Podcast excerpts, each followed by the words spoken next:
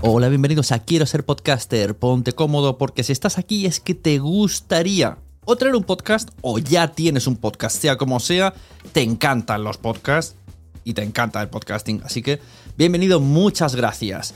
Te informo, en quiero ser podcaster.com tienes el botoncito para apuntarte a la newsletter. Ya tengo la newsletter, ya tengo donde deciros que os apuntéis. Y además podéis llegar al podcast premium y al resto de mis servicios. Muchas gracias por tu tiempo. Yo me callo y en tres segundos vuelvo a hablar.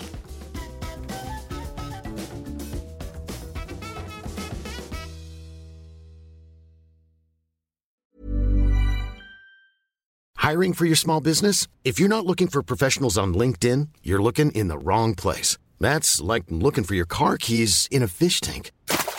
LinkedIn helps you hire professionals you can't find anywhere else, even those who aren't actively searching for a new job but might be open to the perfect role. In a given month, over 70% of LinkedIn users don't even visit other leading job sites. So start looking in the right place. With LinkedIn, you can hire professionals like a professional. Post your free job on linkedin.com slash people today. Life is full of what-ifs. Some awesome, like what if AI could fold your laundry? And some, well, less awesome, like what if you have unexpected medical costs? United Healthcare can help get you covered with Health Protector Guard fixed indemnity insurance plans. They supplement your primary plan to help you manage out of pocket costs. No deductibles, no enrollment periods, and especially no more what ifs. Visit uh1.com to find the Health Protector Guard plan for you. Millions of people have lost weight with personalized plans from Noom, like Evan, who can't stand salads and still lost 50 pounds. Salads, generally, for most people, are the easy button, right? For me, that wasn't an option. I never really was a salad guy. That's just not who I am. But Noom worked for me. Get your personalized plan today at Noom.com. Real Noom user compensated to provide their story. In four weeks, the typical Noom user can expect to lose one to two pounds per week. Individual results may vary.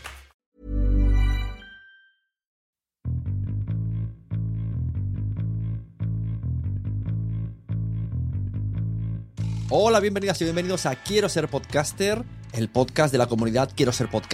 Lo que vamos a ver hoy, si estás en YouTube o a escuchar si estás en el podcast, es una de las citas que tenemos recurrentemente, de manera semanal aproximadamente, con unas de las personalidades que quiero daros a conocer cómo trabaja y aprender de ella. En este caso, Cristina Mitre, del podcast Cristina Mitre, de la web de Beauty May.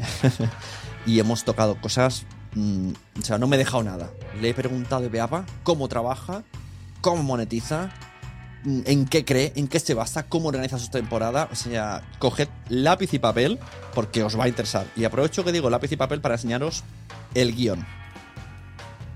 Este es el guion que he usado, ¿vale? Este sería el índice. Los que estáis en YouTube la estáis viendo y los que no, os lo leo un poquito. Hemos tocado, pues, eh, qué tipo de equipo humano tienen, eh, la importancia del sonido, YouTube sí, YouTube no, cuántas descargas tiene, nos lo comenta, los mecenas, ¿por qué le llaman mecenas y no patrocinadores? Hemos terminado con el podcasting y la mujer, hemos hablado de Marian Rojas, y mirad, aquí en gigante, 48.000 descargas tiene el podcast de la Mitre. Y aprovecho para decir que en un momento de la conversación Mitre dice que al principio estaba muy perdida, no sabía dónde subir los podcasts, no sabía cómo hacerlo, no sabía muy bien el tipo de plataformas, simplemente quería hacer contenido y luego se dio cuenta de que era más trabajo de lo que pensaba.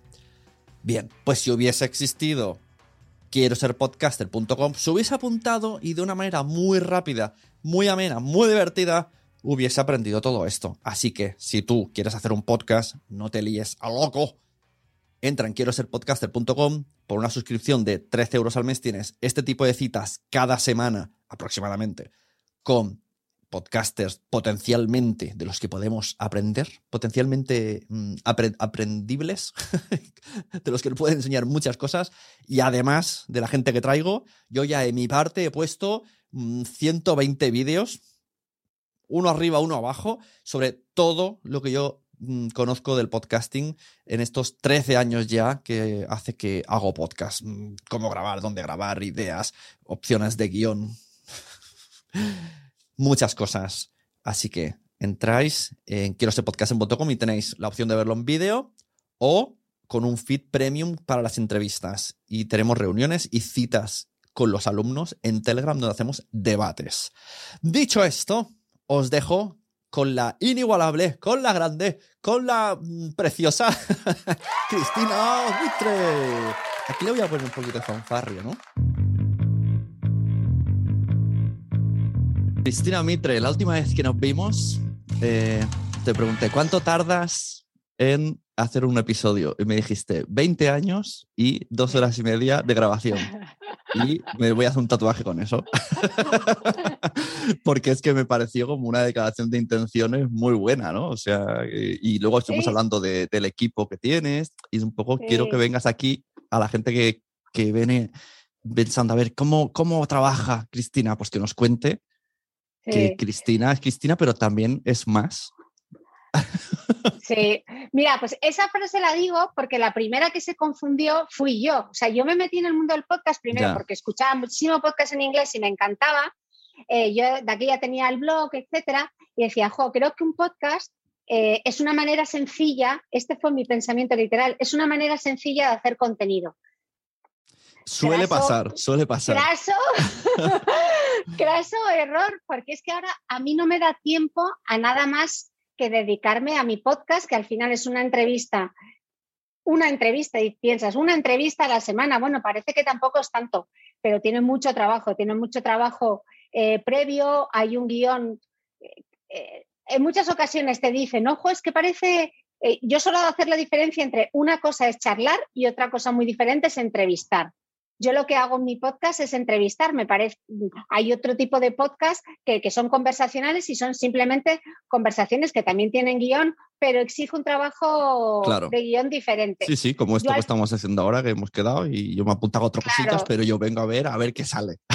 Claro, yo al final hablo de temas de los que yo no domino, porque el que domina es el experto que tengo al otro lado. Entonces, al final, cuando tú tienes eh, a un experto en cáncer, a un bioquímico, eh, a un físico, a un neurocientífico, a un dermatólogo, a un farmacéutico, pues al final requiere, y vas a estar una hora con él hablando de un tema súper concreto del que yo mm, la mayoría de las veces, el 99,9% de las veces no tengo ni idea, pues me tengo que documentar muy bien para poder hacer esas preguntas que son las que se está haciendo el que me está escuchando. Te, estás haciendo, te, estás haciendo, un máster. Mira, el otro día hablé con Alberto Rey y porque vino a ver cómo se hacen entrevistas y él dijo, eh, ¿sabéis una cosa que me gusta mucho de Cristina Mitre? Que a veces eh, él, dice algo y el invitado le dice, bueno, eso no es del todo así. Y entonces tú dices, bueno, pues yo he venido a aprender, o sea, cuéntame. Y dice que, que esa es la actitud de que tú no puedes, no, yo no soy aquí la que manda, yo vengo a aprender de ti.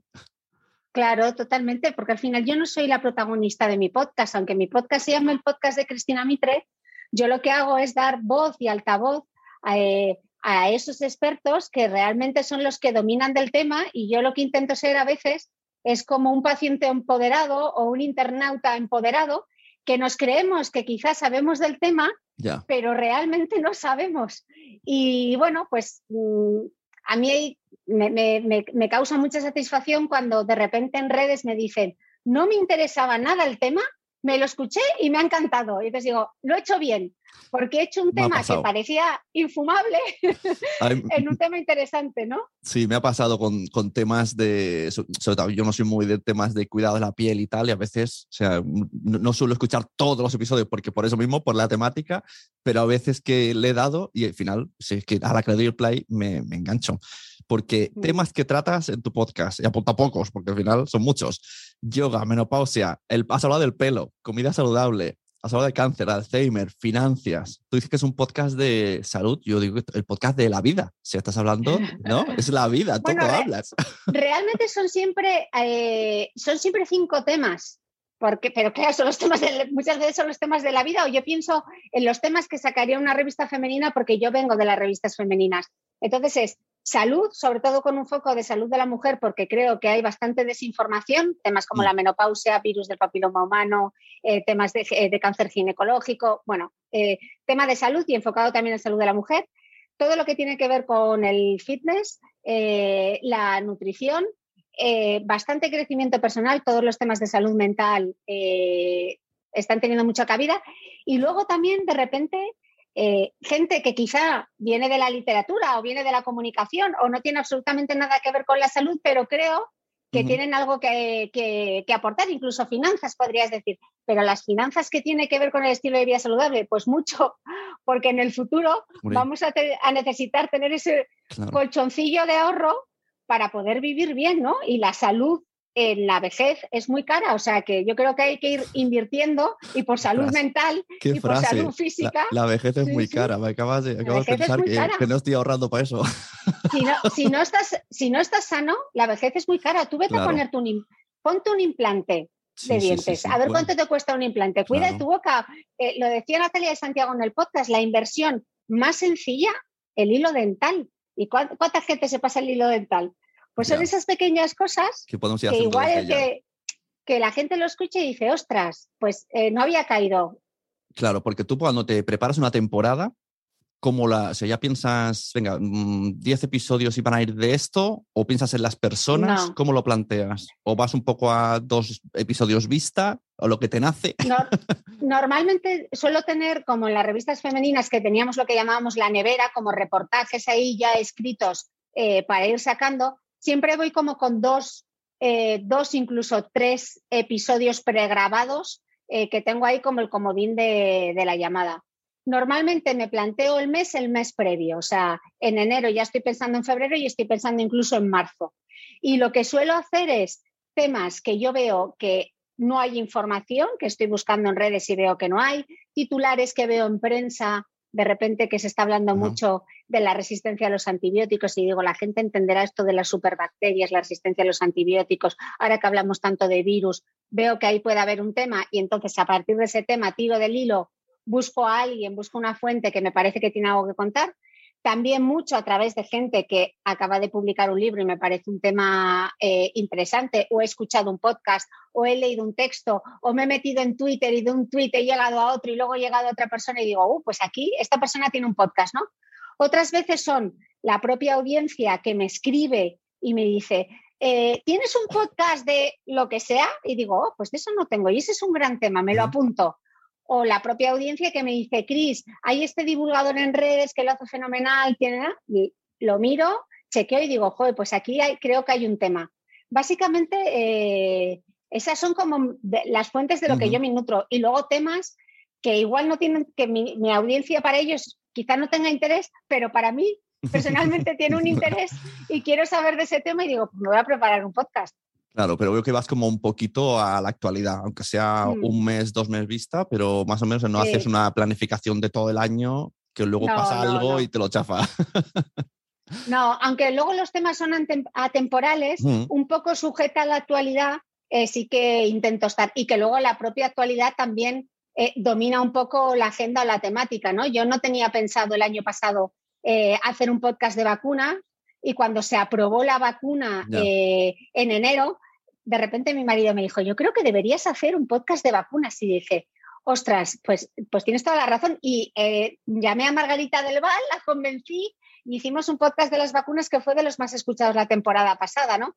No tenía intención de hacerlo, pero me pareció que existía la necesidad de, de tener a un experto como era Margarita del Val explicando absolutamente todo lo que en ese momento necesitaba saber sobre la vacuna. Claro, es que estaríamos ya tan, tan saturados que lo último que queríamos era aportar más contenido de lo mismo, ¿no?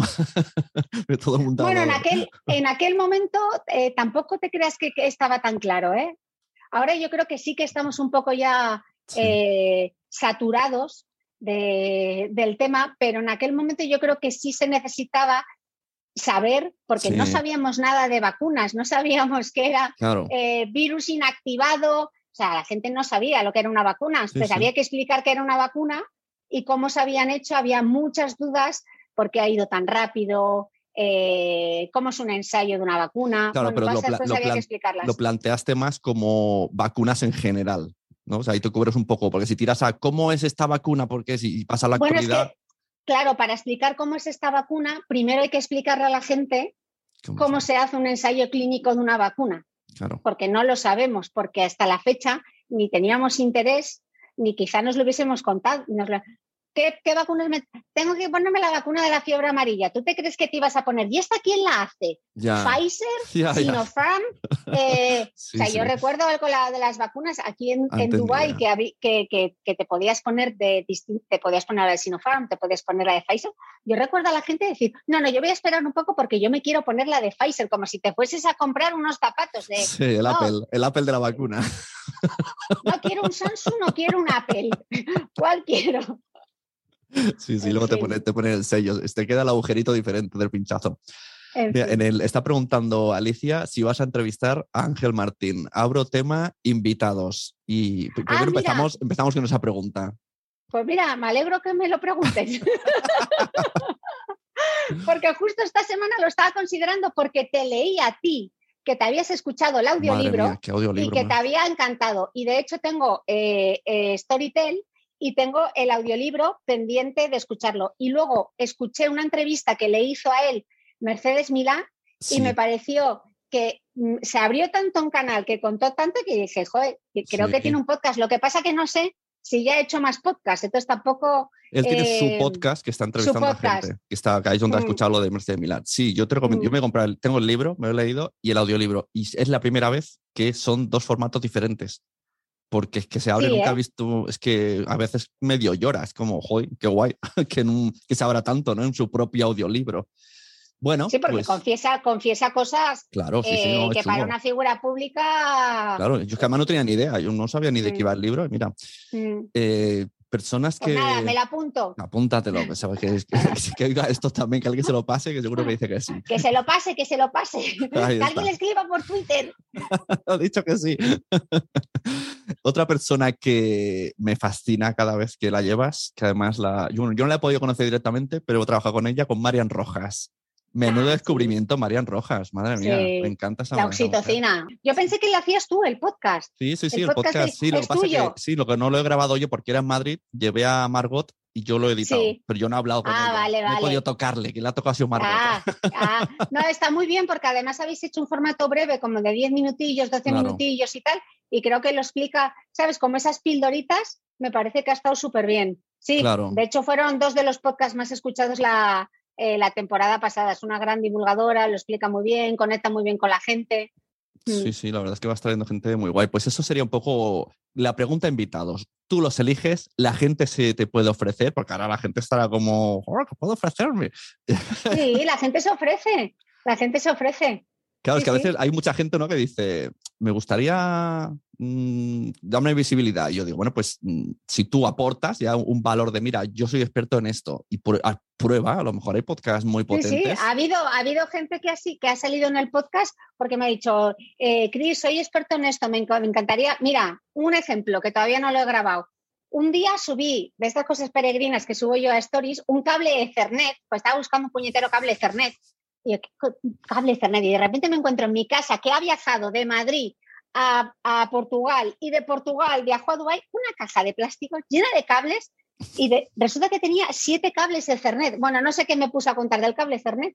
Algo conté que no era o alguien me dijo algo que no era. La cuestión que me escribió un experto en la materia, un ingeniero de telecomunicaciones por. Instagram y tenemos ahí pendiente que lo grabaré las próximas semanas, Sí, un podcast que no voy a decir de qué es, pero que es súper interesante porque Claro. es la típica cosa que dices tú, ostras, esto no me lo había planteado y aquí hay tema. Y esto fue un chico que me escribió por un cable Ethernet. Claro, esto a veces me pasa, me pasa con muchas cosas de la vida, desde llamarlo religión hasta cambiar una rueda del coche, que pienso, esto yo tendría que estar en el cole. O sea, yo en el cole tendría Ajá. que saber cuántas religiones hay, qué hace cada una, a cambiar, a cocinar, a hablar en público y a un poco Bueno, salud financiera, hacerte un Excel, Claro, hacer- na- hablar en hacerte un público. Excel con las cuentas, hablar en Claro, público al final hay cosas que sales muy. mm, sí, me sé los ríos, muy bien.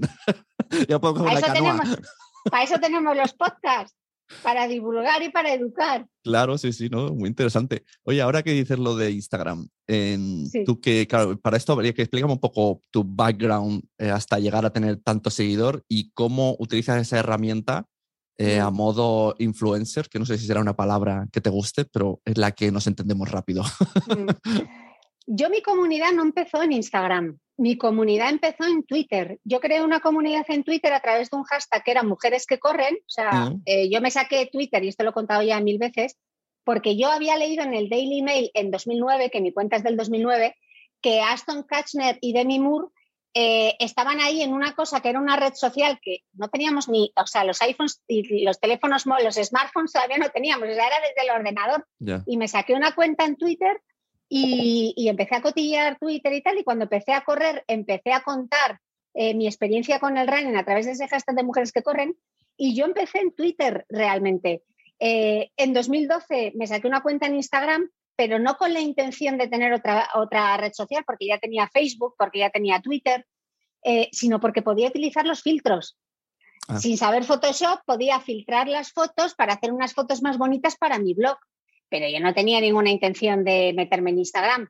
Pero me enganchó, empezó a crecer la comunidad, yo creo que llegué pronto y llegué con un contenido que la gente encontró relevante y a partir de ahí la comunidad de Instagram, bueno, es mucho mayor que mi comunidad en Twitter, mucho mayor que mi comunidad en Facebook, en LinkedIn, o sea, ahora realmente es la red social en la que más gente, en la que más gente me sigue. Y entonces lo que hago, eh, lo que intento es el podcast, exponerlo dentro de lo que me permite Instagram para darle visibilidad eh, y hacer un contenido extra que supone otro extra de trabajo. O sea, estábamos diciendo antes que es el previo de preparar la entrevista, grabar una entrevista, postproducir la entrevista, hacer toda la producción del audio, de la escuchar la entrevista, sacar todos los sumarios de la entrevista hacer esos contenidos eh, que, compartimos en, Instagram, en Facebook, en Twitter, los titulares, eh, lo que hemos aprendido como una especie de apuntes y ahora la newsletter. es verdad, sí, mira, me he apuntado, escuché el último podcast, que además muy guay con Noemí de, de OT, muy guay. no me había fijado que, os parecía, ese, detalle no lo había visto. así, que, así que sí, pues y ahora el eh, Instagram lo tienes eh, trabajando para el podcast, por así decirlo. O sea, bueno, ¿puedo, preguntarte si el podcast es tu único trabajo ahora mismo? ¿Y, derivados del podcast? Sí, yo eh, dedico mi tiempo 100% al podcast, monetizo el podcast y luego tengo otra serie de colaboraciones de las que monetizo. Pero si yo ya, por ejemplo, no, no, no puedo hacer colaboraciones en medios como hacía antes porque no tengo tiempo ya no tengo más tiempo para, eh, para poder ponerme a escribir un reportaje para una revista. Lo echo de menos, pero es que ya eh, las horas no me llegan. Te sale más a cuenta hacer el trabajo para tu podcast, toda la investigación y todo, ¿no? Hombre, me encantaría porque echo de menos, me sigue gustando mucho las revistas femeninas, eh, les estoy muy agradecida y me encantaría seguir teniendo voz allí, pero me resulta muy difícil intentar compaginar todo y, intentar hacerlo lo mejor posible. Hay veces que me sale mejor y otras veces que me sale peor, pero intentar hacerlo con toda la calidad que yo lo quiero hacer eh, es muy difícil. Claro, entonces, eh, tema Instagram, pongamos, ¿cómo usas el Instagram antes del episodio, durante el episodio y después del episodio? ¿Tienes ahí una mm. estrategia hablando de episodio o de semanas o para que la gente... Realmente lo que hacemos es, yo subo el episodio el domingo y el mismo domingo subo como los siete los ocho o diez titulares más importantes de esa conversación para que la gente tenga un poco de salseo de qué va el podcast y digo, uy, qué, Qué, interesante. Pero antes, antes haces previa. No, yo no cuento. No, vas calentando en plan como hacen los de marketing, no te dicen si quieres hacer vender sal el viernes, pues el, el, lunes empiezas a hablar un poco de. No, ¿sabes por qué? ¿Sabes por qué? Porque me encanta cuando me dicen, me levanto, por me levanto el domingo por la mañana con ganas de saber a quién traes. De que, entonces, eso es para el... Los Reyes, la Noche de Reyes. Bueno, la Noche de Reyes y para el super seguidor del podcast que de repente, ¿sabes? Se levante por la mañana y dice, ¡ay! A ver qué es. Claro, Porque hay mucha gente, o sea, yo publico los domingos antes de las 7 de la mañana, el podcast ya está publicado porque quiero además que la gente salga a hacer ejercicio, se dedique esa hora, tal. Entonces, mm. Eh, está desde primera hora de la mañana para que la gente tenga el domingo para escucharlo y se dedique un ratillo. Eh, hay quien lo escucha que sale a caminar, quien lo escucha que sale a correr o, quien está haciendo las tareas de la casa, pasando la plancha o, de camino al trabajo, ¿no?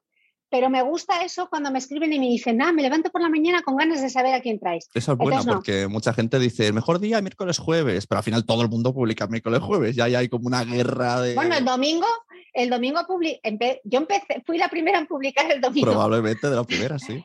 y luego todo el mundo está publicando el domingo, a mí no me importa, me da igual, pero que el domingo también es, un buen, es, un buen, día para publicar. El día del Señor y el día del podcast. ¿Sabes qué pasa? Que yo al final, Sune, tampoco he seguido lo típico de, no, hay que publicar el domingo, hay que hacer una estrategia de tal. Bueno, pero pues, pero precisamente, o sea, yo noto que no has seguido las reglas del marketing, pero mm, mola mucho no como lo has hecho.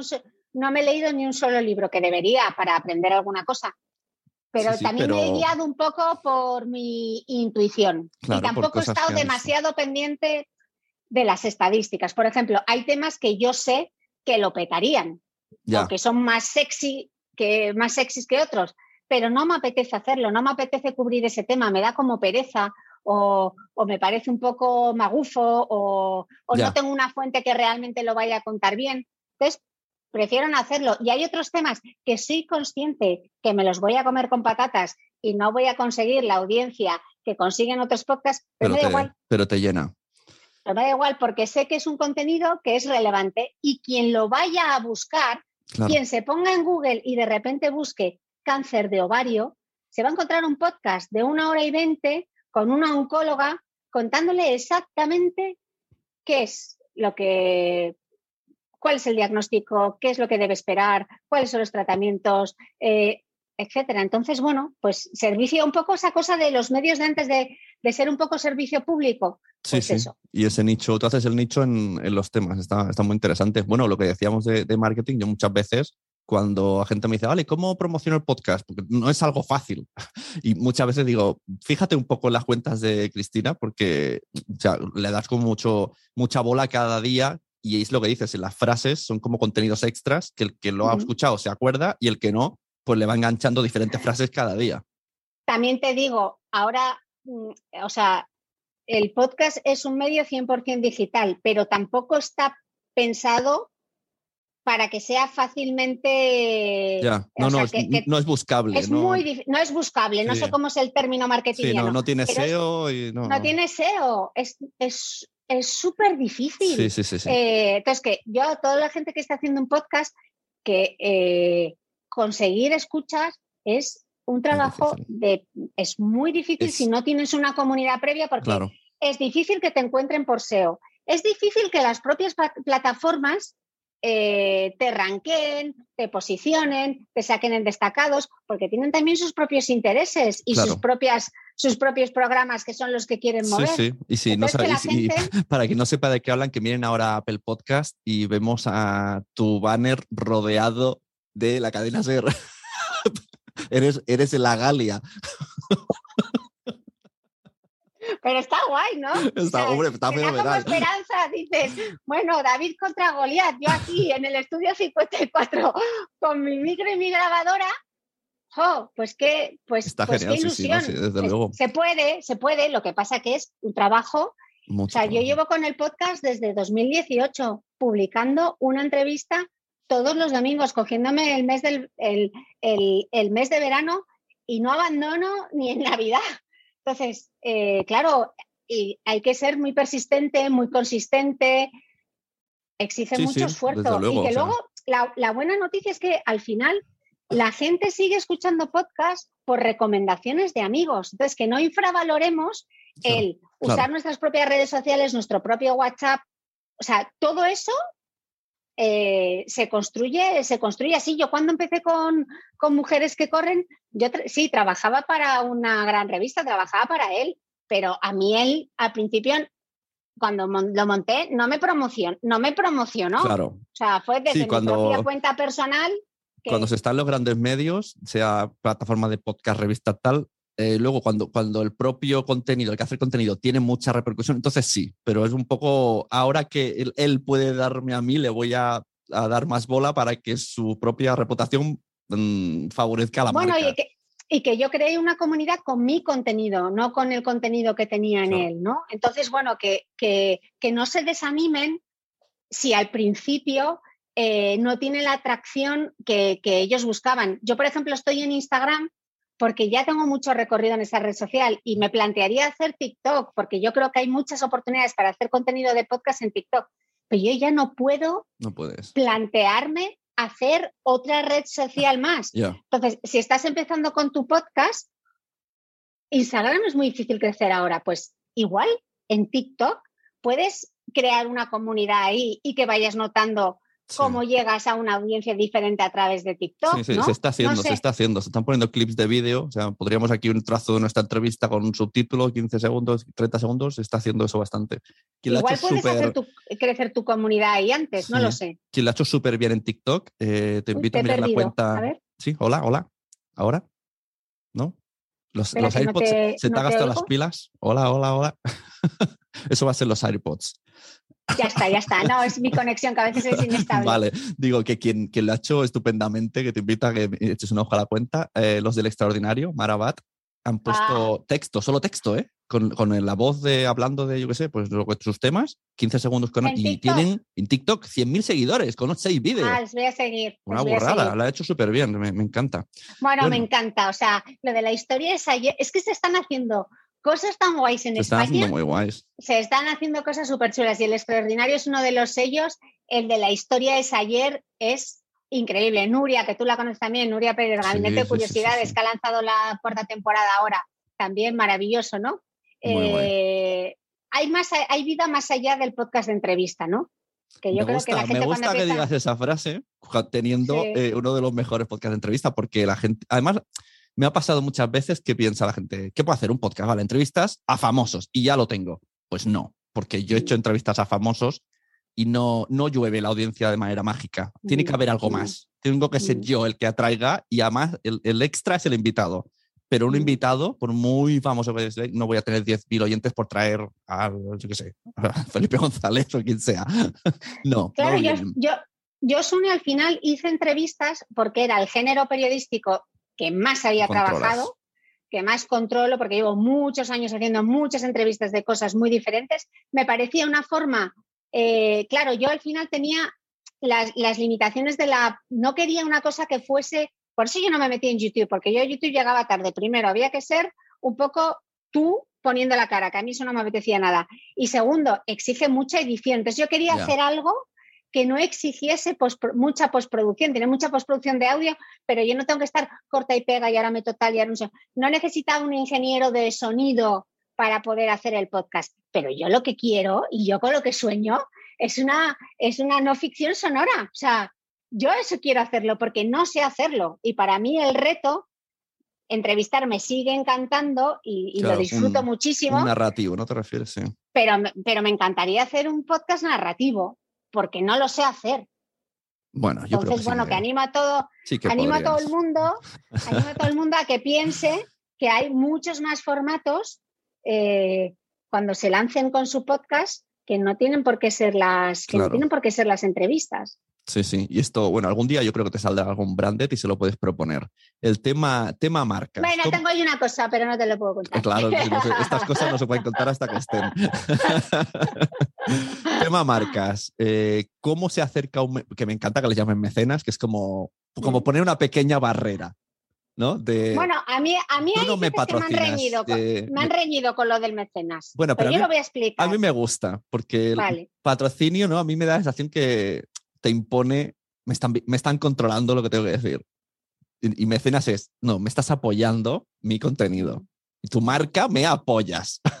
Y, pero hoy soy libre, o sea, me, me da cierto y vamos, a, con- y vamos a construir y vamos a construir juntos. Tú, yo, tú me vas a ayudar a mí para que Claro. yo pueda hacer este contenido de calidad, pero me vas a dejar que lo cuente yo con mis propias alguien, palabras. alguien que quiera ser tu mecenas, que a mí me ha pasado, ¿eh? Tengo clientes que me, me han sobrevalorado. Oye, ¿podríamos patrocinar a Mitre? Digo, poder se puede, claro, escríbele. ¿Cómo, ¿Cómo hace una marca y qué condiciones hay que pues, propones? ¿Cómo, cómo, ¿Cómo se juega ahí? Pues mira, hay dos maneras. Marcas que me gustan a mí y entonces hago toc toc. Que, que debe ser la mayoría, ¿no? Debe ser la mayoría Bueno, también. ahora ya, eh, ahora ya no tanto. Al principio era tal cual. Claro, por si la gente, mucha gente está esperando, no, no me vienen patrocinios, que a lo mejor Ay, qué toc toc. Vamos, toc toc, a puerta fría, email, mira, soy Cristina Mitre, tengo un podcast, te voy a explicar que, era así, te voy a explicar que es un podcast, o sea, mi primer mecenas, Claro. que fue Ginea, o sea, los de Ginea querían colaborar conmigo y yo les dije, no, no, hay que hacer un podcast. O sea, la, la, eh, Leticia Zapatera, a quien le estoy inmensamente agradecida, me debía mirar diciendo, un podcast, ¿qué es un podcast? Idea que es un podcast. Claro, Pero le conté, mira, hay una oportunidad de crear contenido aquí, de hacer Mm. contenido a la mujer, vamos a ir de la mano, tal, no sé.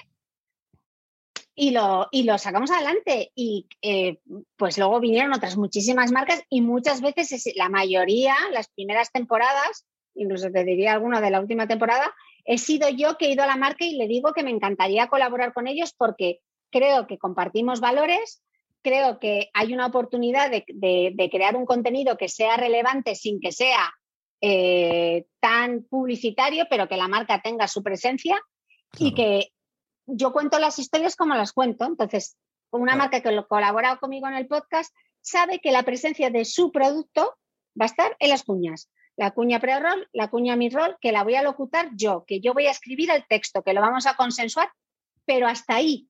O sea, no se meten en el contenido, no deciden titulares. eh, Esto sí te lo proponen, pero tú sí que, ¿no? Si pones, yo qué sé, que te imaginas que ir a hacer un contenido de in vitro Es que no- y no te acercas a una no. clínica y dices, mira, tengo esta idea. porque veo que hay conflicto de intereses.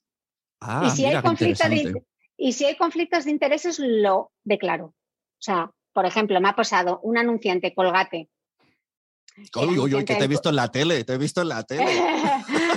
sí que me parecía que había la oportunidad de hacer un podcast hablando de salud eh, bucodental. Sí. Entonces lo que hicimos era con un, con un odontólogo, grabamos un podcast sobre salud bucodental donde las cuñas eran de colgate y yo al principio del podcast Ajá. aclaraba, este es un contenido en colaboración con Colgate, pero no hablábamos de producto durante la entrevista. O sea, no se hacía una sola mención y las menciones de Vale. producto iban en las cuñas publicitarias. Entonces, si es un contenido que a mí me parece relevante, que a mi audiencia le va a parecer relevante, que yo hago una declaración de conflicto de intereses antes de empezar el podcast o digo, Sí. eh, la persona que va a hablar es embajador de XXX, de la marca que sea. Si no le veo el problema. si te cuelan algo, hay, hay tijeretazo luego, en plan, esto lo voy a Si quitar. me lo cue- no lo hacen nunca. El, que es buen por- qué el, que es buen, el que es buen portavoz no te va a decir eh, porque no es necesario. Claro, en plan, el jueves Porque sacamos ya- una nueva línea de... No, porque no estás hablando con una persona de formación que tiene esa deformación de hablarte de su producto. Estás hablando muchas veces con embajadores de marca que están relacionados con el producto, pero que son externos. Entonces no suele ser, eh, no suele ser, el, no suele ser Claro. un problema. Ostras, pero me, me gusta mucho ¿eh? lo de que pienses el conflicto de intereses cuando a, a primeras la gente piensa, quiero hablar de esto, voy a hablar con esta marca. Pero claro, en el fondo es un poco pan de hoy, que te pagan este tal, pero a lo mejor hambre para mañana, porque te cierras pero- a que la competencia en el futuro también venga. Bueno, sobre todo que yo lo que tengo es credibilidad con la gente que me escucha. Entonces yo creo que Claro. le debo, igual que cuando yo hago un contenido eh, patrocinado en Instagram, yo no te escondo La colaboración en una maraña de hashtags abajo poniéndote ad o colaboración. te lo voy a escribir Sí, sí. adelante y te voy a poner eh, la etiqueta que me permite Instagram, porque a mí no me avergüenza. Entre Claro. otras cosas, primero, lo he elegido yo y segundo, a mí no me avergüenza. O Ese, sea, tú ese- ves a es Rafa que Nadal ese es el Tú ves a. Rafa Nadal que vaya a Roland Garros, es que se pone el reloj y coge el trofeo y dice a mi El reloj, sponsor. el reloj por delante. Que se- no Pero esto, esto que has dicho es, es, es, el, es el punto, que la gente tiene vergüenza a que le digan, ah, te estás vendiendo algo. Bueno, No te estás vendiendo. O sea, mientras tú no los escondas, o sea, el problema es que, que, que tú los escondas. O sea, que tú pases un contenido eh, sponsorizado como si fuese un contenido editorial. Pues no. Yo en mi, en mi blog, desde el principio, eh, desde que, desde que me hice independiente, ya no lo tenía con medios, sino que era mi blog, desde 2016, tiene un apartado de política de publicidad responsable, donde yo explico cómo me financio, cómo pueden las marcas trabajar conmigo. Eh, explico todo, porque yo creo que esto se ha desarrollado tan rápido que eh, los medios y los eh, influencers o los creadores de contenido han ido un paso por delante de la propia legislación. Entonces, muchos de ellos tampoco eran creadores de contenido profesional, no han estado en una redacción, no saben que una cosa es un public reportaje y otra cosa es una cosa editorial. Tú de repente eres un influencer, sacas máscaras de pestañas y la marca Puturru de Foie te dice, pues si sacas mi máscara de pestañas, te pago. Y dice, ostras, pues yo le iba a sacar de todas formas, si es una marca buenísima, pues que me paguen. Claro, pero estás pasando como que era algo genuino, que era que te gustaba. entonces pierdes tu credibilidad, ¿no? Bueno, y es que ese, tema últimamente... pero ya hay legislación, pero Sune, ya hay legislación. O sea, quien ahora no declara los conflictos de intereses, tiene un problema, porque ya hay legislación. O sea, ya hay un código de buenas prácticas y de buenas conductas. Y yo creo que hay que dejar, yo he explicado muchísimas... Eh, de, esto tienes, tienes un programa de esto, porque me parece muy interesante. ¿eh? El tema, no sé si tendría vinculado a los derechos, porque sería un poco, hay como derechos de imagen, derechos de tal y, derechos de, de, conocer, la verdad, no saber cómo se, diría. bueno, yo creo que cada uno debe hacer el ejercicio porque sabe perfectamente si... Eh, yo es como lo hago, porque al final es como yo me siento cómoda. Que otro se siente perfectamente cómodo simplemente diciendo que es una colaboración abajo del todo, fenomenal. Pero yo no trabajo así. Entonces, como no quiero eh, que alguien me pueda echar en cara que no lo declaro o que no lo hago, lo declaro y, y, yo he enseñado a mi audiencia también al principio, más allá de enseñarles dónde se escuchaba el podcast, porque era importante. Yo soy muy pesada con las estrellas y con las reseñas. Y una vez me dijeron, es que lo repites mucho y le digo, claro. O sea, es como si tú no te promocionas. Pues, exacto, es la, call to action que dicen. Lo he mirado hace, hace un rato y lo he flipado. ¿Tú sabes que tienes 7.900 votos en Apple?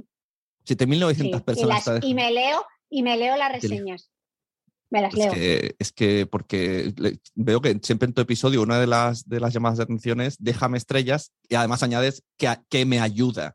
Es que ayudan. no es un déjame porque quiero subir el ego, no. Échame estrellas porque va a hacer que otras personas lo descubran. Exactamente, porque dependes de los algoritmos. Es que lo único que parece tenemos ser, estrellitas. Parece ser, parece ser que con las estrellitas que no cuesta nada, parece ser que con las estrellitas, parece ser, porque Apple tampoco nos cuenta, parece ser que eso nos beneficia. Entonces, mi contenido, o sea, sigue siendo Sune, multiplataforma. O sea, yo no. te, iba a hacer esa pregunta, ahora vamos, ahora vamos ahí. Vamos, vamos. Me gusta el marrón, no, sigue, sigue con, lo que decía, tu contenido es multiplataforma. Eh, claro, yo no voy a pedirle a mi audiencia que, pague por mi contenido, porque yo lo que quiero es que mi contenido llegue al mayor número de personas que sea posible. Em, pero claro, es que me dedico en cuerpo y alma a hacer ese podcast. Entonces, de alguna manera, yo lo tengo que, monetizar, porque no solamente estamos hablando del equipo, es que en el podcast ahora hay eh, una redactora, una persona que hace toda la postproducción del audio y otra persona que hace toda la dirección de arte de todo el material gráfico que hacemos. Claro, somos varios, somos, somos varios trabajando. Bueno, y ahora ha entrado también una persona en comercial porque ya no daba abasto para responder a las cosas de, colaboraciones, sí, Sí, claro, que esto se, pierde mucho tiempo. Yo que estoy ahora con eventos y tal y empiezo a odiar ese punto del negocio. Entonces, claro, somos cinco. Claro. Sí, sí. y, en algún momento del episodio dices comparte, porque a veces se nos olvida a, los consumidores que cuando algo nos gusta hay que compartirlo, porque tú, tu compartido puede hacer que, tres más lo oigan y se multiplique de manera exponencial. Yo creo que sí lo digo, pero en Instagram tengo hecha una ilustración eh, que va siempre al final de los sumarios donde le digo, si te ha gustado, dale aquí para compartir, aquí para mandárselo a no sé quién. Eh, sí, intento porque al final, lo que os decía, lo que, lo que comentaba antes, ¿no? La gente escucha podcast sobre todo por recomendaciones. Sí, sí, sí, Entonces, esto, me lo ha hecho Molo también. La audiencia tiene el poder, o sea, tiene el poder a través de sus recomendaciones, a través de sus estrellitas, a través de las reseñas. Eh, y la verdad que la gente es súper cariñosa, ¿eh? porque hay veces que me escriben y me dicen, es que Cris, yo te escribo, ni, yo te escucho en Evox, eso te cuenta. Ay, pobre. Eso te cuenta todo. cuenta. Cuenta todo. Eso te cuenta. Y también decirles, bueno, no siempre tenéis que comprar los productos del, podcast, faltaría más, pero solamente con que hagáis clic en, en ese link que va en mi blog, eso ya me suma. Creo que al final es pedirle gestos sencillos a la gente por un contenido que mucha gente de verdad eh, valora y aprecia, ¿no? Y yo creo que el que, el que realmente es súper fan del podcast, pues lo tiene como súper integrado, ¿sabes? Escucha el podcast y, da las estrellas. O de repente te dice, hacía dos semanas que no te daba estrellas, ya me he metido y ya le he dado estrellas. Ahora es que sepa la gente que en Spotify también te puede dar estrellas. Lo tengo que cambiar porque ahora solo digo, solo digo en Apple Podcast. claro. Es que al final da un poco de rabia aparecer y hablar de todos, ¿no? De, darle estrellas en Evox, no sé qué, parece que estás aquí haciendo la lista de la compra. Ay, sí. Bueno, a ver, más hablado de, de, lo del equipo, que lo tenía yo aquí apuntado, pero ya mm. lo has mencionado. Em, tema calidad de audio, que es algo que no es súper primordial, pero sí lo es. O sea, no, hay que dar un mínimo. Claro, un buen. hay mucha gente, a mí me vienen a veces clientes que digo, mira, al final me dicen, al final lo voy a hacer gratis en Anchor. No, no sé en su cabeza qué significa eso, pero luego lo oyes y dices, ah, ya sé lo que significaba, que lo vas a hacer que suene mal. Entonces, un mal audio sí te descarta totalmente. Y eso te has preocupado muchísimo. ¿Cómo lo haces con la gente? Contando que estás en eh, Dubái. Eh, un audio que no, se pueda escuchar bien es infumable. Tú no estás una hora. La mayoría vamos con, escuchamos los podcasts, sobre todo los míos que hay que estar atento, con auriculares. Si el audio no es de calidad, con un auricular, si tú vas en el coche, si vas en metro, si vas caminando, como el audio no sea bueno, primero, ni lo escuchas bien que tienes que poner todo el volumen a tope, y segundo, llega un momento que es que te raya porque lo tienes. Como fatiga, ¿no? Cuando tienes ese eco, ese eco de Zoom, que estás como sin micro y lejos, te fatiga. Fatiga. Entonces yo esa parte tuve claro desde el minuto uno, que era lo único que me parecía fundamental eh, en lo que sí debería invertir, y en lo que sí debería externalizar. Claro, y aquí algo importante, o sea, está claro que uno como podcaster dice, me compro micro o grabadora, pero tú vas más allá y piensas, y el invitado también, que esto es lo que nos olvidamos muchas veces, nos olvida la gente, no, el invitado que, entre, como pueda. Es que esa es la parte dos, porque claro, yo antes estaba tan obsesionada con la calidad del audio, con hacerlo en directo para no perder la cercanía con el tal, que de repente llegó una pandemia Claro, porque antes ibas con, grabadora en mano. Yo iba a España, yo iba a España, grabadora en mano, me iba al sitio y me grababa. Ahí sí que me grababa 12 episodios eh, del tirón. Pero de repente llega el 5 de marzo, que yo me tenía que ir a subir a un avión para irme a España, 15 de marzo del 2020, 5 de marzo del 2020, y yo, eh, sin volar a España, aeropuertos cerrados, en el salón de mi casa me quedaban de nevera dos podcasts ¿Y, ahora qué hago? Pues nada, improvisamos. Eh, al principio utilizábamos el Zoom, pedíamos al invitado que con su móvil se grabase, luego montábamos mi pista que me grababa aquí con mi grabadora y ahora ya José Olcina de Grabaciones Itinerantes, que es eh, eh, la persona de audio mm, maravillosa que tengo en Valencia, hace el triple salto mortal y me dice, pues ahora le vamos a mandar al invitado su micro, que es el mismo micro que utilizo yo en Dubai con su grabadora. Entonces, el, invitado recibe la grabadora con el micro, se graba su propia pista, que también nos ha pasado que no lo graben. Sí, que puede pasar, pero haces copias. Me ha pasado, haces copias, sé yo. Me ha pasado esta semana que he grabado hora y media de podcast y no se ha grabado. ¿No se ha grabado nada? ¿Nada? ¿Pero has hecho copia? Pero un día sí que te pasó y hiciste copia, porque un día lo escuché. Bueno, por Zoom. grabo por Zoom, pero ¿Ves? Incluso, incluso Mitre tiene fallos, ¿eh? también Hombre, mil veces. Y otras veces que de repente estoy en mitad de la entrevista y digo, le hago todo el cross-check de chequea que lo tienes puesto, que tal, no sé qué, y la que se olvida de, grabar soy yo. Bueno, sí, me fui, hace, me fui hace poco con mi mujer, que tengo el podcast este de Cuando los niños duermen, a un sitio que además era como una especie de... Nos invitaban a ver una cosa de Papá Noel, tal y cual, voy con mi grabadora y me dejo la e, tarjeta SD y las pilas que todo me lo tuvo que dejar él. Y fue como, y mi mujer, pero tú no trabajas de esto. Y yo, ya, pero no uso la grabadora nunca. Se me olvidé todo, me tengo que dejar la SD, las pilas. Bueno, a mí me pasó, Sune, que claro, llevaba tanto tiempo grabando en remoto con la grabadora puesta para mi micro que me fui a Gijón, grabé con Marcos Vázquez, ta, ta, ta, ta, ta, ta. su micro, menos mal, recogió su audio, pero mi micro no, porque se me había olvidado cambiar los ajustes de la grabadora. Ah, y Pues yo me tuve que volver a regrabar a te mí has- misma. te- o sea, me eres de tuve las que, mira, te apunto en la lista de las personas que se ha redoblado. No eres la única, ha habido gente. Mil veces. Me- me- y en dos idiomas, porque claro, he hecho podcast también en versión original en inglés y en español. Entonces, me he doblado, primero he grabado el podcast en inglés del tirón y luego con el podcast doblado me he doblado a mí misma, que manda me moles, ¿eh? esto, esto no lo he escuchado, pero esto no lo he escuchado yo. Y, y la parte del otro sale en inglés, pero lo explicas lo que está. Hemos hecho el mismo podcast, lo hice con, que me encantó. Ah, vale, con la misma persona y los dos bilingües. funcionaron, funcionaron súper bien y mira que el 90% de mi comunidad es en España, pero la gente lo debe utilizar para aprender inglés, eh, porque las diferencias entre un, entre un episodio y otro eh, eran mínimas, o sea, habían funcionado los dos súper bien. Entonces, yo lo que hago es la entrevista en inglés con el invitado, tengo una con Esther Perel y otra con Dolly Alderton, hacemos la entrevista en inglés y publico ese episodio en inglés sin traducción simultánea y luego ese episodio yo me doblo a mí misma al español, entonces sale la pregunta en español sin el inglés y el invitado hay un voiceover. Eh, está por debajo el inglés y por encima el español. Madre mía, e- eres. Imagínate el curro. Sí, sí, sí, jolín, qué guay. Eso mola, o sea, mola una vez que lo has hecho. Antes de estar pensando, pues, va que me he metido.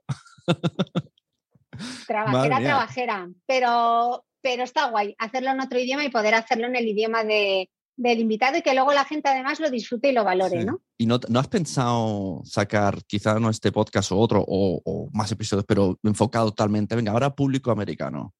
Me voy para allí. Yo Demi- a Latinoamérica, yo, yo, de- Show, Show, a ver si Molo Cebrián, que lo peta en México, eh, eh, yo también consigo llegar a México, al todo el mercado latino de Estados Unidos. Me encantaría. O sea, el 90% de mi audiencia ahora está en España. O sea, que imagínate el potencial Sí. que hay. Ostras, eh, pues yo también, cuando has dicho eso de, digo, pues ahora también Latinoamérica, que son más, más bilingües, No. a lo mejor, es que, no sé, el- el- el- a lo mejor es por temática, ¿no? Que la salud mental se lleva más en, en Latinoamérica y la belleza se está... Es que no yo no sé. sé cómo, yo no sé cómo Esto es, es- estudio de la sociedad.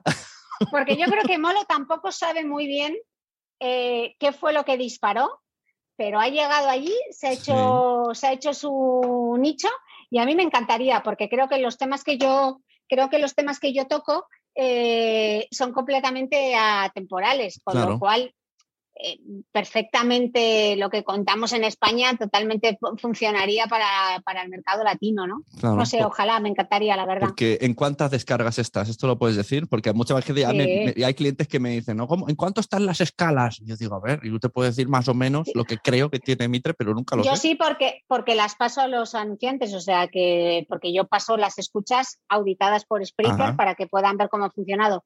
Mira, el mes de septiembre, todo el mes de solo el mes de septiembre, llegamos al medio millón de escuchas en ese mes. Y luego los últimos seis meses por episodio al mes, o sea, no long tail, Vale. solamente ese mes, ese episodio, son 48.000 de media. Madre mía, te estaba, meses. te estaba yo quitando la mitad ¿eh? cuando hablo de ti. Madre mía, me voy a apuntar en grande. Pues y ahí diciendo, diciendo que tienes la mitad. apúntatelo. Apunto, me la que la- están auditadas por Spreaker, o sea que no es que me he hecho yo así, sí. Bueno, Sí, incluyendo YouTube, ¿eh? que mi podcast sí está en YouTube, Mira, pero eh, YouTube lo, es residual. lo tenía apuntado, O sea- digo, ya no sé si sacarlo, pero ya que lo has dicho, ¿cómo? Pero lo tienes en YouTube solo en audio, audiograma, Solo en audio, solo en audio. y no te audiograma. funciona, pero sí te encuentran. O sea, Me encuentran. re- ¿recomiendas estoy. hacerlo? Porque mucha gente al final dice, ah, no vale la pena porque solo es un- una foto, pero Una foto. Pues yo tengo igual de podcast que hay 7.000 escuchas. es que eso sí, eso sí hace SEO. El Y YouTube eso sí. hace SEO. es la claro. primera vez que podemos decir Por e- por SEO. Claro, por eso estoy. Porque hay mucha gente que tiene tan integrado el YouTube que directamente entras. ¿Por qué no voy a estar en YouTube? Si es una ventana buenísima, no me cuesta un extra estar Claro. en YouTube, lo coge directamente. Hombre, a mí lo que me gustaría es- sería ser Rich Roll y tener mi estudio súper guay montado y hacerme video podcast. Pues me encantaría, pero como estoy en, en Claro. el cuarto de invitados de mi casa, aquí agazapada en el estudio 54, pues no lo puedo tener. Vale, ahora, encantaría ahora, hacer que te- voy a, te voy a, vamos a ver si esto es, eh, ¿no? Tiramos una piedra y a ver qué pasa en el futuro. ¿Te has visto que Arturo González Campos lo acaba de fichar Movistar? Han cogido el podcast de eh, Mi Año Favorito y se lo Sí. llevan a Movistar. O sea, tal cual, podcast Mm. a Movistar. No sé si le pondrán más luces, más gente, público. Movistar, llámame que te voy a hacer las entrevistas. Eh, bien, vale, me gusta que no has hecho ni, ni hace falta la propuesta. Si el podcast da el, el pas- el salto a la tele con, y te montan ahí un morning show, late show de entrevistas, Sí, lo que pasa es que yo no ¿Estarías sé si mi formato, yo sí, me encantaría yo creo que todas en el las futuro, oportunidades. yo te digo, o sea, desde ya, vi- visto, visto este movimiento de Movistar y algún otro que hay por ahí que van y vienen, he, he oído, hay rumores de nadie sabe nada. Que no, Sí. Lo he leído, no sé si es una fake news, pero hay rumores también. Va a pasar el que los podcasts los veamos en Netflix. eh, va a pasar, esto va a pasar. Porque yo creo están que tirando ayuda, o mucho. sea, yo, yo creo que, que ayuda. Yo lo que quiero, otra de las cosas que quiero explorar para ver si realmente tiene si realmente tiene tracción, es que la gente pueda ver en directo cómo grabo el podcast, ¿no? Y vivir la experiencia del podcast un poco Hombre, diferente y ver cómo se hace y ver cómo se hace la entrevista, ¿no? Eso, es- eso sí que me gustaría explorarlo. Luego no sé si eso tendría tirón, eh, o sea, las entrevistas que hace Iñaki, eh, Iñaki Gabilondo, que hacía Movistar con su programa, Sí. eran un poco lo que hago yo. Al final es hablar con científicos, ta, ta, ta, off, y es una entrevista one to one, ¿no? Sí. Lo, lo que hace los de. BBVA, que lo ponen en YouTube, al final es una persona Ah, delante de otra. Total, total, ta, la de aprendemos juntos. ¿No te han llamado? No sé. Aprende- aprendemos juntos. No, no me han llamado. Pues no me han ya, llamado. otra. ya- vas a tener que ser mi, mi- mi representante a ver si me mueves un Claro, poco. a ver, Ángel Martín, que, que, que ya llames a la Mitre. Eh, BBVA, que llames a la Mitre. Que me llamen. Movistar también, te paso tu, tu número. bueno, yo creo que todo lo que sea eh, que ayude al medio a crecer y que nos dé visibilidad. Yo, por ejemplo, estoy súper contenta de que ahora vaya a haber unos premios eh, organizados por Prisa y por Spotify, los ondas, y que sean los ondas del podcast, Sí, sí. porque eso es un impulso para el medio 800 brutal. apuntados. Hay 800 personas. 800. Yo me he apuntado, yo me he apuntado. Ah, claro, sí, pero digo, hay 800 Con personas que, que se creen que merecen un Ondas. Ese sería, ese es mi, mi titular. hay mucha fe, hay mucha gente auto que se quiere mucho. pero es maravilloso porque eso quiere decir que hay 800 personas dedicándose a su podcast y lo viven con tanta pasión que Sí, sí. creen y consideran que, que merecen estar entre los nominados. A mí me parece. Aquí o se sea, me parece quién, genial porque es quién una es positivo y quién es negativo. Yo lo he visto más por el, hay 80 personas que lo creéis. Bueno, creen en ello y yo creo que muchas veces los proyectos solo salen, o sea, no siempre salen si crees en ellos porque yo he creído muchas cosas y no me han No salido. pero necesitas Claro, creértelo. pero si no crees, seguro que no. si no crees, si no crees en tus eh, en las posibilidades, si no crees en ello, es muy difícil, es muy difícil, porque cuesta mucho Sí, esfuerzo. porque hay, hay Y- mucho desierto, ¿no? Muchas horas, muchas semanas, años de qué estoy haciendo, si, si solo estoy gastando. Claro, este tú- esfuerzo. en, el, pu- en el momento en que tú empiezas a añadir gente a tu equipo, eh, de, de verdad podías permitírtelo o, o fue en plan, voy a empezar a hacer esta apuesta? por Mira, mi- los primeros, yo tuve la suerte eh, que eh, José, José Olcina, yo la había conocido porque hicimos un documental juntos y le dije, mira, quiero hacer esto, pero ahora mismo no tengo pasta. Y me dijo, no te preocupes, eh, cuando tú puedas ya me pagarás. Y Pedro de Beirut en Atherton, que bueno, es mi primo, entonces bueno, también me apoyó desde el principio, me dijo, prima, tú no te preocupes, yo te apoyo desde el principio, yo te ayudo con la imagen gráfica.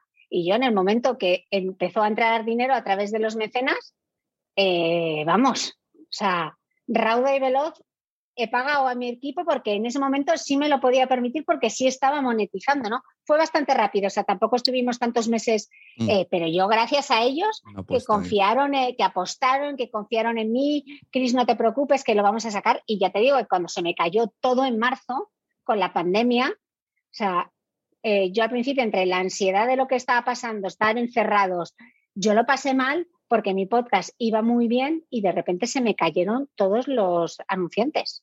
Claro, claro, bueno, sí, sí. Que claro, después yo- de todo este esfuerzo, Total. eh, Yo fue el, fue el mes que me decidí ser 100% podcaster, porque tenía clientes. Y ese mes me dijeron, vamos a estar cinco meses sin hacer podcast. Y me quedé como, vale, tengo ingresos cero ahora mismo. Claro, de repente se. Luego, la verdad que fue como súper rápido y como todo el mundo estaba encerrado, todo el mundo quería hacer directo, Claro. todo el mundo quería hacer podcast. Pero yo me saqué de la manga eh, un podcast extra que hacía, además del de los domingos, eh, un- uno sobre la pandemia. Y, y ya te digo, o sea, gracias a que el equipo también me dijo, Cris, tú esto no te preocupes, esto lo hacemos porque creemos que realmente eh, es importante hacerlo. Y bueno, y, y así, y así ha sido. Entonces, que además habías venido para esto y no hemos hablado al final de esto. El valor de- del equipo. Cuéntanos, y así para ir cerrando. Mara- y, una, última, una última pregunta extra que no quiero que se me olvide. La mujer y el podcast. Luego hablamos de eso, pero eso ya como, Mm. como extra. Y lo de las plataformas tampoco hemos hablado. Bueno, Pero al final, al final sí lo has dicho, ¿no? O sea, Vale. has dicho que quieres tu, tu- Yo te quería preguntar si, si te han tanteado, pero puedo imaginarme. Como pero ya has dicho. todos. To- Bueno, a mí, a mí yo he tenido ¿No? yo que tantearme. Yo tengo que hacer toc toc. Aquí es la diferencia. Como Pero- a todos, yo creo. Pero claro, ya lo has dicho que al final quieres tu contenido en abierto en todos lados y que, que también para eso se necesita que la gente comparta, ponga estrellitas entre los enlaces que pones de anunciantes, al menos para pensárselo. Todas estas cosas, todos estos hechos ayudan a que Mm. nadie pague. Bien dicho está. Total. Entonces, total, y no hay más que decir. que en un futuro, quién sabe. ¿Y spin-offs? ¿no? ¿Spin-offs? ¿No aceptas spin-offs? Que ya no tengo más Es que tampoco, tampoco, tampoco quieren spin-offs. No, no, la policía no es tonta. la policía quiere tu audiencia, no quiere, no te quiere a ti realmente, quiere tu audiencia. ¿Qué te va a contar? Me voy a contar, Exacto. Entonces, el equipo. Cuéntanos aquí. El equipo, eh, mira, esto, esto lo voy a poner en redes. Te voy a cortar aquí y vas a salir en todas las redes. La importancia de tener un equipo. Pues mira, uno es bueno en la medida que se rodea de los mejores. Y yo tengo a los mejores. Así, así te lo digo. O sea, yo soy capaz de hacer todo lo que hago porque tengo a José haciendo el audio, a Pedro haciendo la dirección de arte y a Concha con todo el tema de la edición, que o sea, no he visto a persona más, eh, o sea, se escucha el podcast, no sé, el episodio del domingo igual se lo ha escuchado cuatro veces para sacar todos los titulares y cuando manda el sumario, el resumen de los titulares, di- digo, hay muchas veces que le digo, joder, pero eso lo hemos dicho en la entrevista. Esto lo he hecho yo, ¿no? qué, qué interesante lo que, o sea, hasta yo que he hecho yo la entrevista, digo, Sí, joder, qué, qué qué interesante lo que me envías, pero qué si es tuyo. interesante lo, lo que me ha contado. Claro, porque tú estás en la entrevista y sí, yo voy cogiendo Claro. ideas y tal, pero no lo estoy aterrizando. ¿Y sabe? O sea, qué precisión. Y luego todas esas, nosotros les llamamos las chuletas, que son como esos resúmenes de, Sí, de- del que ha cogido bien los apuntes en clase. Joder, se los curra mogollón. Y yo, pero Eso está idea muy guay. más buena que se te ha ocurrido. Es Eso está buenísimo. muy guay. Eso sí. Y bueno, luego que yo no estoy en una redacción y entonces tener feedback de alguien, que alguien te diga, Cris, pues aquí tal, eh, creo que podríamos hacer tal, titular juntas, titular es dificilísimo. Para mí lo más difícil es la hora de titular un podcast. Uh, Ya.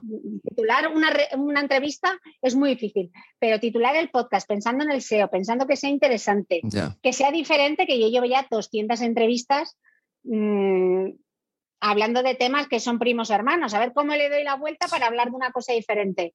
Y eso es el equipo, y esto es trabajo, Mm. trabajo súper en equipo, aunque sea trabajo en remoto, cada uno en su casa, con sus otras vidas, porque la gente que trabaja conmigo no se dedica en exclusiva al podcast de Cristina Mitre, son freelance y, y tienen sus movidas, pero se toman esto como realmente, o sea, cuando conseguimos algo, yo siempre digo, utilizo el plural, porque yo logro esas cosas porque hay gente ahí eh, que lo vive con la misma pasión y con las mismas ganas que lo hago yo. O sea, José, o sea, lo de mandar, la lo de mandar el micrófono y la grabadora no fue, no fue idea No mía, fue idea de José. Dice, Cris, tenemos que dar el mejor sonido. Entonces, hay que mandar la grabadora, tal. ¿Nos lo podemos permitir? Me decía el pobre. ¿Nos lo podemos permitir? Y yo, sí, claro, José. Mandamos la grabadora. Todo para que sea, ¿sabes? Porque él quiere que quien lo escuche, que se que quede guay, Sí, sí. que quede, que quede con la mejor calidad que somos capaces de dar, teniendo en cuenta las limitaciones técnicas que tenemos, que no guay. estamos en un estudio y que son las que son, ¿no? Pero que ofrecer un producto, pues con nuestros medios, pero con, con calidad. Sí, sí, total. Y en tema producción lo llevas tú todo, ¿no? Invitados, quedar, que eso también, que por un lado mola porque, lo, controlas, claro, lo controlas y tienes ese feedback del invitado, mm. pero a veces eh, puede ser un poco que y cancelamos y no sé qué, hay fechas y días. suele ser bastante, eh, suele ser bastante sencillo, ¿eh? Luego tengo al típico invitado eh, al que persigo a ver si me da una entrevista en algún momento. Bueno, venga, otra vez le voy a volver a escribir. A ver si, a ver si. Ya vendrá, ya La mayoría de la gente, la mayoría nunca me he encontrado, me he encontrado muy poca gente que me haya dicho que no quiere venir al podcast o que no lo encuentra relevante. No, la mayoría no. Sí, sí, muy guay. Y cerramos, tema eh, podcasting y la mujer. Yo creo que esto es un temazo, aparte de que ya lo suele ser en la sociedad, pero aquí eh, temazo en positivo, ¿no? O sea, yo creo que el mm. podcast, eh, yo, mm, bueno, estoy haciendo una cosa que ya sabes y, he puesto en, esto, en un, es que no puedo decir dónde porque si no van a ir lo van a ver. Bueno, he puesto podcasting el hogar de la mujer. Yo creo que se ha encontrado un sitio para contenidos totalmente y muy relevantes, muy interesantes, que podemos escuchar todos y que tenéis un espacio que a lo mejor precisamente por esto, porque no hay jefes, podéis hacer cómo, cuándo, dónde y lo que queráis. Bueno, yo creo que hay quien le da la flexibilidad para poder eh, conciliar. Lo, que sí es cierto es que, em, fíjate que los mayores escuchantes de podcast son ellos, no son las, no son las mujeres de Estados Unidos. Ah, vale, porque es que mi propia estadística me dice que el 70% son chicas. Yo, mi audiencia, el 90% de mi audiencia son mujeres. Que a veces me preguntan, es que Cris, también somos nosotros los que te escuchamos. Y yo os lo agradezco y os quiero y quiero hacer contenido para vosotros, pero el 90% de mi audiencia son mujeres. Pero en Estados Unidos, eh, la mayor parte de la audiencia es masculina. Eh, en España no lo tengo tan claro. Yo creo que son mujeres, porque es que en España no lo sé. Manejo muchos podcasts míos de clientes de la red y, es que casi todo, la estadística que me explique siempre son mujeres, pero muy alto, ¿eh? o sea, 60, 70%. En, España no lo sé. Desde luego que mi propio podcast eh, sí que son casi todas mujeres, pero en Estados Unidos la mayor audiencia, también por el tipo de géneros que triunfan en Estados Unidos. True crime. que son true crime, etcétera. Entonces, bueno, eh, la audiencia es primordialmente masculina. En España hay muchísimas voces femeninas y yo me alegro de que cada vez más mujeres se animen al podcast porque eso significa que nuestra voz se escucha. Entonces, igual en los medios generalistas no hay tanto hueco, pero sí hay hueco para que tengas tu propio podcast. Igual no te dan una columna para que puedas escribir, o igual no sabes un reportaje, pero puedes tener un podcast. O puede haber un podcast de mujer que tiene la sensibilidad. Yo muchas veces ante un determinado tema que lo puede hacer un hombre o lo puede hacer una mujer, tiendo a que sea la experta quien me lo cuente, tiendo a que sea una mujer quien me lo cuente. Si puedo encontrar un portavoz de eso, ¿no? Darnos voz entre nosotras. Y yo he sacado podcasts producidos por mujeres, les he dado visibilidades de mis canales muchísimas, si considero que el podcast es bueno, claro, muchísimas veces. O sea, primero porque me gusta y segundo porque creo que mm, si yo con mi, con mi visibilidad puede impulsar el trabajo de una compañera, pues también me lo voy a hacer con un hombre, pero con especial cariño, mimo y cuidado el de una compañera. Totalmente. Y además, ya te lo digo siempre que cuando llegó tu podcast, que el podcast es el podcast de Cristina Mitre, no es de Beauty May, ¿verdad? Es el podcast de Cristina Mitre, por el SEO. por el SEO. de Beauty Mail, Beauty Mail 2012, te sacas una plantilla de WordPress, no piensas dedicarte al mundo de online, estás en la revista, encantada de la vida, y te pones un nombre que es impronunciable. Sí, bueno, a mí me cuesta. Bueno, pues mejor, porque siempre le digo el podcast de Mitre, digo así, sé que lo digo bien y no es solo por cercanía. Que yo siempre te digo que para mí yo noté un cambio de público cuando llegaste. O sea, yo decía antes conseguir oyentes de podcast era ordeñar la vaca y gotita, gotita, gotita. Y llegaste tú y abriste ahí como una, un porticón y venga, audiencia y aparte yo creo que, y generaste yo creo que, se juntaron. Bueno, puede ser, pero porque tú eres muy modesta. Se juntaron. Pero, yo vi, claro. Y a partir de tu podcast hicieron más podcasts. Quizá mm. queriendo ser igual que tú, tal, por lo que sea, pero hizo una rueda nueva que empezaron a salir otros y esto fue como el principio. Sí, yo creo que además creo sobre todo que se juntaron distintos factores. Yo cuando lancé el podcast no tenía ni idea de lo que era un hosting. Yo decía, vale, quiero hacer un podcast. ¿Y esto dónde se sube? No sabía que existía. O sea, tuve que preguntar mucho para averiguar, primero, cómo se grababa, con qué se grababa, dónde se subía, qué programas había para hacerte autoedición si lo querías hacer. Claro, tenía que hacer, tuve que hacer todo ese trabajo previo y Ahora- muchas ahora veces como- no había información. Como está Ahora, quiero ser podcaster, pues ya está, se apuntan y ya está. Claro, Ahora meto aquí mi cuña. Esta es mi cuña de pago.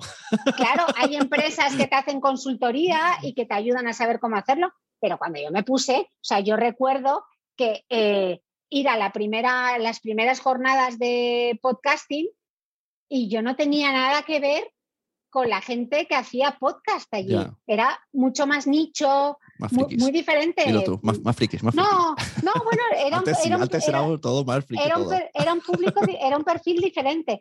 Tampoco estaban las plataformas apostando por el podcast como apuesta ahora Spotify, eh, como apuesta ahora Apple Podcast. Eh, o sea, Ya. yo no sabía ni que existía un ranking, Sune. O sea, yo recuerdo que subí el podcast y dije, bueno, a ver qué tal, a ver qué tal. Y de repente me llama un amigo y me dice, Cris, estás número uno en, en iTunes, porque no era Apple Podcast, era Sí, iTunes. iTunes, Y yo, ¿cómo? O Al, sea, a- no al lo lado, de, al lado de Madonna. Flipé, claro, es que yo no sabía ni que había un ranking. O sea, imagínate el poco conocimiento que tenía. Pues se desarrolla eso, se desarrollan las plataformas, Sí, se desarrolla la, es- la escucha. No había, AirPod- no había auriculares de este tipo todavía.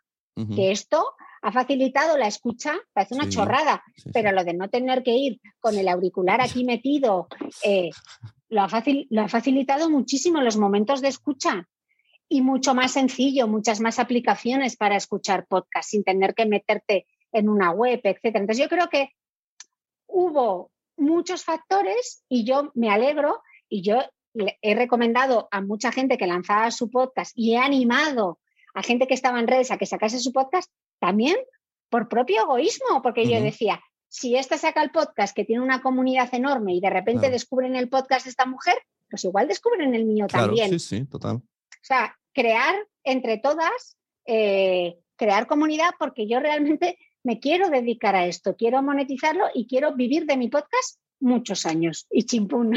Muy bien. Me ha encantado el, alegato. bueno, pues que tengamos. mi- Alegato final. Alegato final, que tengamos Mitre para mucho tiempo. Eh, Ojalá, ojalá, Muchas ojalá. gracias siempre que cuando te pido cosas me dices que sí, sin dudar, así Sune. que agradezco todo. Y nada, ya te dejo descansar. Muchas gracias a los que han venido aquí, los que lo van a ver luego, lo pondremos en YouTube y en todos lados. Eh, deja aquí tu Ah, página, página web. comentarios. Sí, bueno, si quieres leer los comentarios a ver si así como para terminar. Muy majos, muy majos. Nada, eh, que, que me pueden encontrar el podcast de Cristina Mitre. Lo metes en Google y sale un montón de cosas. Y si no, mira, en Instagram. Me, me buscas en Google, esto ya es otro nivel. O sea, ¿cuál es tu web? El me buscas en Google. El- me buscas en Google el podcast de con todo lo que he escrito, si llevo desde 2010, y- si llevo desde 2012, No hay más, no hay más podcast de Mitre. Imagínate. Ojo, que sí, imagínate. sí hay, hay otro Entiende tu mente de Spotify. Esto, esto es brutal. Yo le digo a Alexa, ponme Entiende ¿Ah, sí? Y sale otro, otro chaval hablando, con ¡Ah! muy, que es otra calidad muy más. Yo lo pasaba a ellos. Le digo, a ver, tú que estás en Spotify, diles que, que algo hagan, que no pido yo a Alexa, me sale otro tío. Mal, mal. Muy mal, eso no se hace. Muy mal. Es molo, que es único y irrepetible. Ahí está. Bueno, Cristina, muchas bueno, gracias. Sune, Nos un vemos, placer. Muchas gracias a ti. y ya nos vemos. Gracias por contar conmigo. Nada, Un abrazote. Hasta luego. Bye. Chao. Está feo decir que es mi crash podcastera, o sea, estaría años escuchándole. Podría estar hablando con ella de tema creación de contenido toda la vida. O sea, qué maravillosa es Maitra. Tenéis que escucharle, tenéis que seguirle, compartirle, mm, sponsorizarle y todo, porque la verdad es que ha sido un ejemplo, ha sido un referente. Bueno, yo solo tengo palabras buenas para Mitra, así que solamente terminar recordándoos que podéis ver más entrevistas de este estilo en quiero ser podcaster.com. Por ejemplo, tuvimos a Molo, hemos tenido a Marabat, hemos tenido a Manuel Bartual, hemos tenido a mm, Pacheco, hemos tenido a Miafón, vamos a tener a la chica que lleva el canal de YouTube de Hada de Fresa, mucha gente.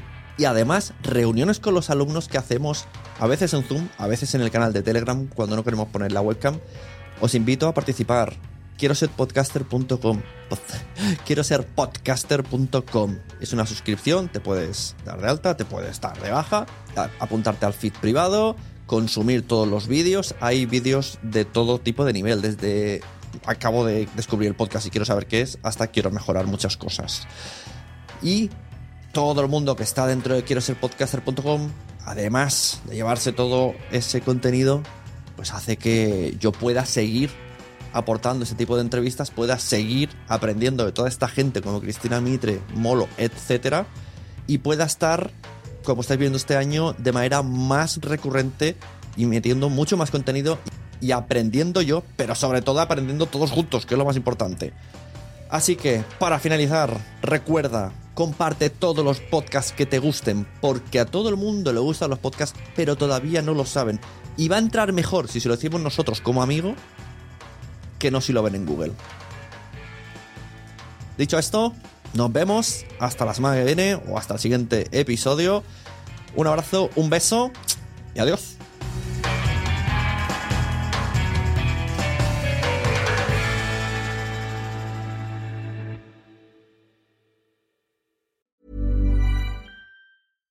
Hi, I'm Daniel, founder of Pretty Litter. Cats and cat owners deserve better than any old-fashioned litter. That's why I teamed up with scientists and veterinarians to create Pretty Litter. Its innovative crystal formula has superior odor control and weighs up to 80% less than clay litter.